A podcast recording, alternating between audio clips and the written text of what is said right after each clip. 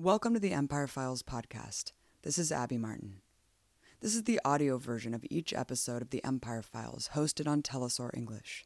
You can watch every episode at theempirefiles.tv. As Americans gear up to celebrate Thanksgiving, a day symbolizing a friendly autumn feast between Native Americans and colonial pilgrims, we're reminded of the true plight and untold story of destruction of a culture that this country is really founded upon. To gain insight on the history and current struggle of Native peoples, I'm here in San Francisco with Roxanne Dunbar Ortiz, leading Indigenous scholar, activist, and author. Her latest book is titled An Indigenous People's History of the United States. We grew up learning that Columbus discovered America and that whatever society existed before that was primitive and barbaric. Talk about what Native society really looked like at that time. It was just the opposite. The whole hemisphere was actually ancient in terms of uh, cultural development and population um, migrations there, unlike the you know theory of the Bering Strait and of uh, the wandering Neolithic. Uh, that's mainly from North America. That uh, um, settler colonialism wanting to make the native disappear.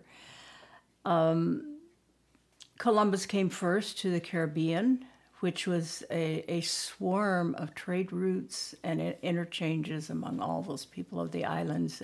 And very few people know that the, of the um, seven designated areas of the beginnings of ancient agricultural civilizations.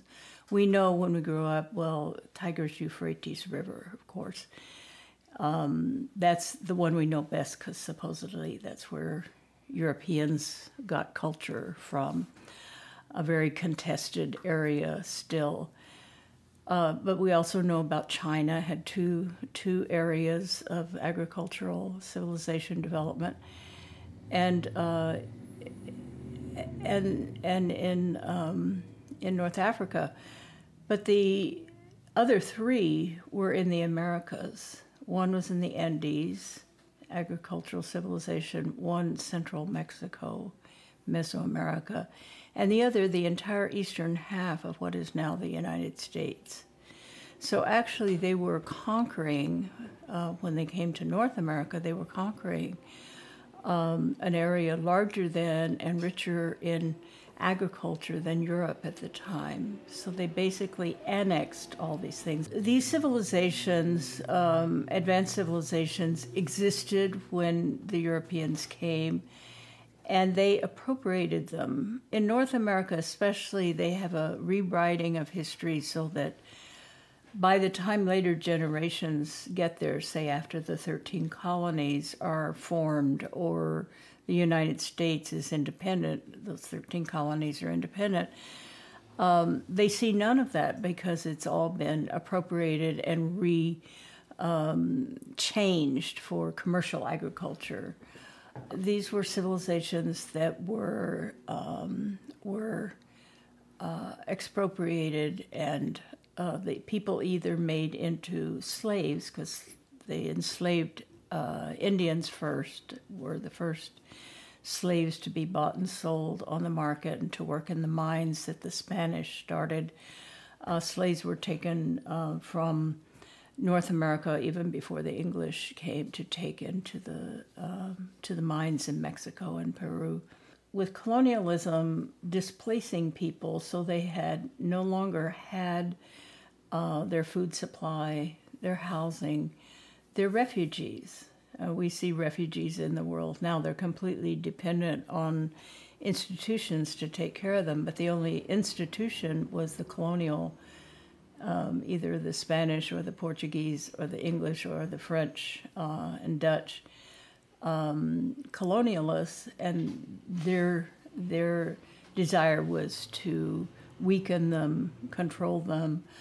Um, there were not all of these were were deaths, but that the the um, disappearance of up to ninety percent of native people as parts of a of, of a group happened within 30 years of conquest at every stage of conquest. These people have very little defense. The Spanish um, used uh, armored horses. They grew very, very large horses for the conquest. Um, they were fully armored from head to toe, which made them like little tanks. The um, the soldier was also armored from head to toe, and they had dogs uh, that they bred for the purpose of killing people. This was a fierce uh, and extremely frightening, uh, um, aggressive army, not one that wanted to have diplomatic relations or trade relations, but just wanted total dominance. You can see the means of disappearance of whole groups, like the Natchez people of the Mississippi Valley, who were the people of Cahokia, the people who built this advanced civilization, farmers. The Spanish uh, raided them and eastern Honduras, and uh, I mean western Honduras and Nicaragua. Those were the main slave taking areas. So their DNA is there somewhere, but they're no longer a part of a people. You see what I mean? Mm. So it's killing the cultural cohesion and existence of a people, not just reducing um, their numbers. And that was a real intention, even when they wanted people for slaves. They wanted to destroy the cultural um, ties, the languages, the the um, the sovereignty and existence, the governmental structures, the um, the autonomous, independent governmental structures. It, all the colonialisms destroyed that. I wanted to address something that you mentioned in your book, which is the feat of the fact that how many indigenous people have survived that period. I mean, just the sheer amount. What prevented Native people from being completely exterminated? Was it just the inclusion in, in the slave system at that time? It's not a miracle because, of course, it was because of, of their resistance and uh, resilience and determination to survive. And I think the complexity of their cultures that they were able to uh, unless they were all killed off or dis- or deported like the Natchez uh, to another part of the world, um, they maintained um, their ties as long as they were in their homelands. Survival is really what should be talked about rather than uh, disappearance because, well, Native people are still here. The settlers and their, you know, the armed settlers had to fight for every inch of land they took from the Atlantic to the Pacific and from the Gulf to the Canadian border. And that cost a lot. It cost, um, they had five regiments of six that existed out uh, the Army of the West after, after the Civil War, uh, fighting uh, Plains people who were not that populous, not that that many, but were um, had horses. You know, had taken horses from the Spanish, and could defend themselves. So they couldn't defeat them. They had to make peace treaties with them, and they got very large settlements that were then whittled down politically as as they made the um, the native communities uh, completely dependent. In the case of the Plains people, they killed um, they killed all the buffalo. It was sort of a buffalo genocide of 60 million buffalo in the plains. And they, um, when they put the trains through, they as as a part of your train ticket, you got a rifle to shoot out the window. Buffalo's a big animal and not very hard to kill uh, with a rifle. So basically, counterinsurgency, uh, Western counterinsurgency that came out of colonialism, it's what they call a food fight. They call it themselves the food fight, where you destroy the food supply of the people, the civilians. And then they have to sue, you know, they, starve or they give in. One of the things that particularly horrified me from your book, Roxanne, was that head hunting, scalp hunting was not mm. an underground business. It was actually a lucrative economy. Uh, talk more about this. They actually um, had a ordinance that uh, allowed for the um, for bounties to be paid for heads that were brought in. They brought this directly, this practice, the British practice, in uh, the colonization of Ireland, where they had started taking heads and then scalps or other body parts. It turned out, you know, the head was just, there were so many of them. Even in Ireland, they turned to scalps. Um, they would use the heads also to terrorize people, put them along the paths and everything to terrorize people and to surrender because they'd see their families' heads there, and they would hide the corpses so they couldn't even um, uh, get their family member back. So it was partly terror, but it was also it became it became a commercial market, and so no one checked very closely if um, it was supposed to be only when there were Indian uprisings or a war but it became the practice after a few years, just um, they could say, you know, these were warring Indians, but they could basically go in a village and just grab a bunch of children, even, or elderly people, and take their scalps, kill them, and sell them. Um, was, you know, quite quite a lucrative trade for people to, you know, especially poorer people to to um, make an income, and some people actually lived off of that income alone. You know, they were scalp hunters. So that spread, of course, with um, everywhere. You know, throughout the the colonies, and then you know, in in uh, the wars against the native people in east of the Mississippi, then west of the Mississippi, the scalp taking. So this is a commodity, the bodies themselves, but this this left corpses. You know, the descriptions I've read of the the uh, some people who were actually repelled by it wrote in their diaries and various things, uh, letters back to England. These these uh, bloody bodies all over because taking the scalp, of course, it causes blood to flow all over the body. They also often flayed the skin and used the skin of these people for various things. Uh, Jackson's army did that a lot. They used, uh, they made their rein. They were very proud of the horse reins. Were all made from Indian skins.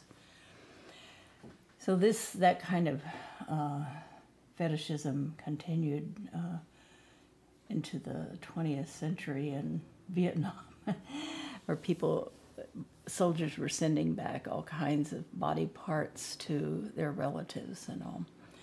So it's a you know it's just kind of built into the the military culture doing that because it was malicious, but then those are the same people then who become parts of standing armies and so forth.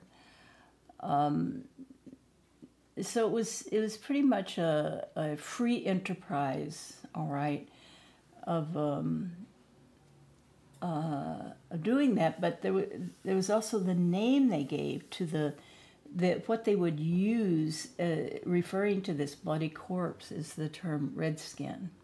And that's why it's so repugnant to, you know, the ball team that calls itself that.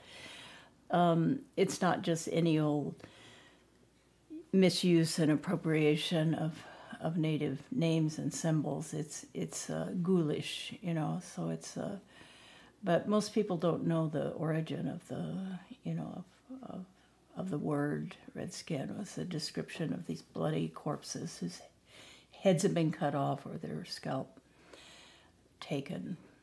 Wow. Um, and it's, you know, speaking of military culture, now you see native nomenclature embedded within the military establishment mm-hmm. from equipment to weapons to unit. What is the significance of this?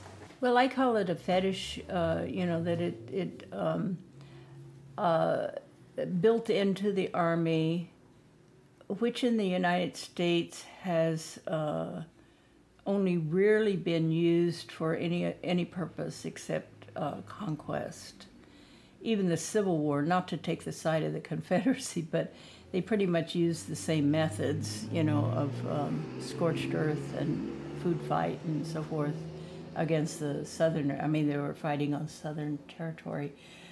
Um, but only in World War One, World War Two did you have late coming Americans fight, uh, let's say, a, a, standard what you think of as war, and that's why those wars are tooted so much, and others kind of put aside. There has to be some kind of um, uh, dehumanization involved. Uh, most recently, and it's not so recent anymore to people because you know those of us uh, who were adults uh, or students anyway in the 60s uh, saw these things happening on television. And those of us who knew this history said this rings a bell, you know, and also their use of the term Indian country for enemy territory. Almost every generation has to have a regeneration through violence in order to justify its actions, you know, by doing it again.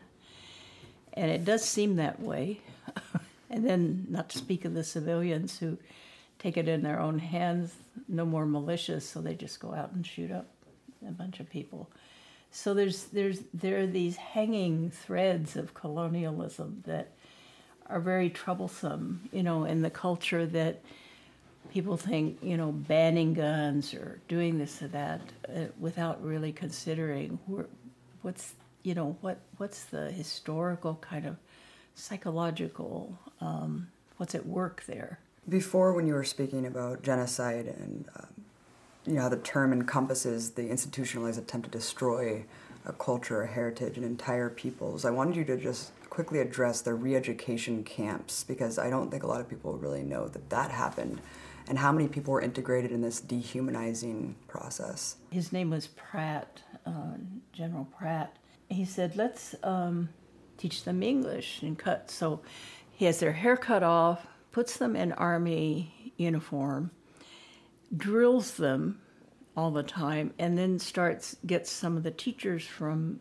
the colony there, the the uh, um, the the um, settlement, uh, civilian settlement there. Some of the teachers to come in and teach them English, and some of the you know, others to encourage their artwork.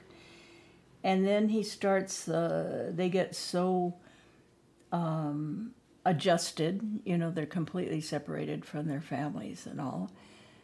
And they're told that they can be better off, you know, than being these savages that they were. And um, so they're, it's just kind of a brainwashing.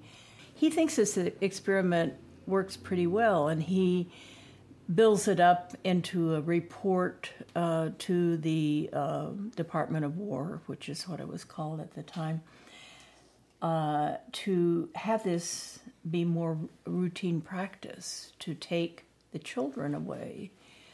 Um, he says it's hard with the adults. Some of them backslide, you know, and try to escape, and there's a rebel among them, but take them as children and put them far away from their families, cut their hair, and make them into, you know, as. And his motto was to um, kill the Indian um, and save the man. So that was, you know, to kill the Indian, that person, so they could just be an individual. Christiani- Christianizing came along with it. So they set up these boarding, federal boarding schools, and then it became mandatory all Native families had to bring their children in to be taken to, and so this whole network of boarding schools were set up. And they, if you didn't turn the children in, uh, the army, army, an army unit would come out and um, either take one of the people, usually the father of the family, away, imprison him until you know, they said where they're hiding the kids. And somewhere there were some interesting stories of, of some families that were able to hide out uh, some of the young people and hide them in caves and take food to them, you know, and, and uh, uh, they didn't learn English, so they, they became the transmitters of the culture because they realized what was happening. Mm-hmm Um, they took them away at five years old, and they couldn't return until 16. So they missed all of the elements of, you know, their cultural learning.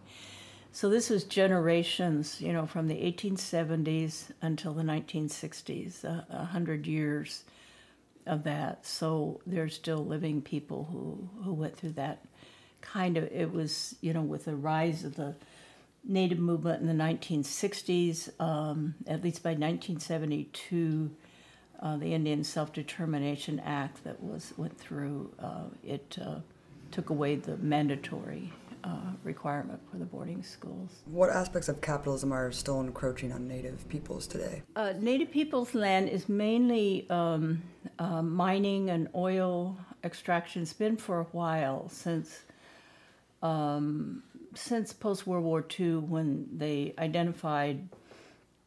You know, uranium exists everywhere, but they made it seem like, and I, I remember this, that it was a rare substance found only in certain places that happened to be on Indian land mm-hmm. in Nevada and northern, uh, in New Mexico, and in the state of Washington. Interesting, you know, and these were the only places with uranium. But uh, so they just devastated those lands, you know, with open pit uranium mines. The densest part of Indian land is New Mexico and uh, and into northern Arizona, um, and they are, you know, just under the um, boot of um, uh, resource extraction. Mm-hmm. And the pipelines, of course, are a big issue now, where they're trying to cross native land and getting a lot of resistance from native people and thousands of people recently came out to support native led struggle in New Mexico to have Columbus Day ended as a holiday, and they won. Um, from Keystone XL, which is what you're talking about, to change the name movement. Where's the struggle today, and how can we build solidarity with the movement of resistance? Idle No More in the fall of uh, 2011 and Christmas time, 2011. Um, just followed on, you know, followed right on the Occupy movement. I think is sort of the Indians got the ideas, sort of like when they, when they, um, civil rights movement uh, doing sit-ins, sit-ins at restaurants and all. Native people thought, sit-in, how can we apply that? So they took over Alcatraz. They sat in at Alcatraz. They took over land, you know, different land bases around. But they got the idea from the sit-ins, you know, so these things kind of interact with each other. The Native movement is, uh, yeah, this year the they've been working for years. You know, ever since we started going to the United Nations, you know, in 1977, demanding that uh, Columbus Day be not be a national holiday and that there be a day of mourning on October 12th every year for um, the um, uh, for the onset of colonialism that Columbus and genocide that Columbus represents as the initial act. And only Berkeley went for it, you know. in the 1980s, uh, Berkeley became uh, declared Indigenous Peoples Day. Every year it happens, but this year, suddenly there was this shift, and city councils and like towns in Oklahoma and of course Albuquerque, these real colonial places, you know, were actually um, declaring the holiday. Washington State and Seattle and Portland, and um, so it's it's. Uh, I think it was a real boost. You know, it's a small thing. It's a symbolic thing. Um, the mascotry uh, movement is really important, not just the Redskins, but uh, there are Redskin, uh, something like 300 high schools in the United States have uh, Redskins as their, as their name. So there's much local work that's done in these different places. You realize that it's not just about football or about the mm-hmm. sport or about just hanging on to a name. It really is about keeping that history intact you know, of domination.